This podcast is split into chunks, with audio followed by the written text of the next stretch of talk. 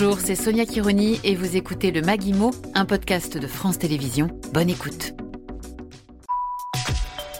Avec 25% de logements sociaux, Paris atteint désormais le seuil fixé par la loi. En Ile-de-France, la demande de logements sociaux reste forte et largement inférieure à l'offre en moyenne, un appartement attribué pour 10 demandes. Le délai d'attente moyen est de 2 ans et 9 mois. Il faut faire mieux, nous dit Yann Dubosc, maire LR de Bussy-Saint-Georges en Seine-et-Marne et délégué au logement au sein de l'Association des maires d'Île-de-France. Il n'est pas du même bord politique que la maire de Paris, Anne Hidalgo, pour autant, il salue les efforts menés ces dernières années dans la capitale.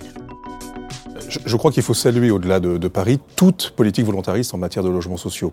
Comme vous le savez, il y a tellement de demandes et finalement très peu d'offres. Donc je crois qu'il faut saluer toutes les politiques euh, en faveur du logement social euh, à Paris comme dans l'île de France. Quelles sont les difficultés que vous rencontrez aujourd'hui en tant que maire pour construire de nouveaux logements sociaux? Eh les, logements, avant tout, c'est une décision des maires dans leur, dans leur collectivité. D'ailleurs, tous les maires ne veulent pas forcément construire du logement social dans leur, dans leur commune. Ça, c'est le premier point. Le deuxième point, ce sont les contraintes juridiques autour des projets immobiliers.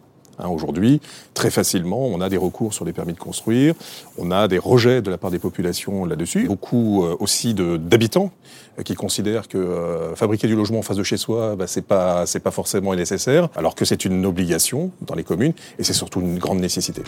L'Île-de-France, comme Paris, respecte de manière générale cet objectif des 25% de logements sociaux fixés par la loi, mais c'est une moyenne et elle cache d'importantes disparités, c'est-à-dire que les logements sociaux sont concentrés sur certaines villes, dans certaines zones. Comment faire pour mieux les répartir sur l'ensemble du territoire?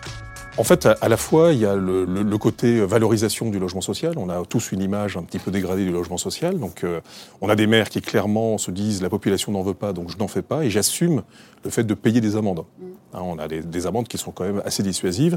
Et je pense que pour avoir du logement social dans toutes les communes de France, il va falloir effectivement renforcer ce système euh, un peu euh, de contraintes, parce que les réticences sont quand même assez fortes. Et puis, on a des communes qui, elles, dépassent 50, 60, voire 70% de logements sociaux, et qui derrière aujourd'hui s'ouvre un petit peu plus à l'acquisition euh, privée pour justement essayer d'équilibrer là-dessus. Donc vous avez raison, il y a un déséquilibre territorial fort. Il y a le côté valorisation et bonus, et puis il y a le côté répressif également.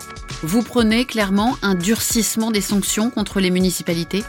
Oui, parce que finalement, euh, ce sont d'autres communes qui vont porter les déficits que certaines communes, euh, je dirais, créent sur leur territoire. Donc je pense que voilà, faire du logement social, c'est pas une hérésie en France et en Ile-de-France particulièrement. On peut l'accompagner, on peut le faire, je dirais, de façon correcte. Merci beaucoup, Yann Dubosc.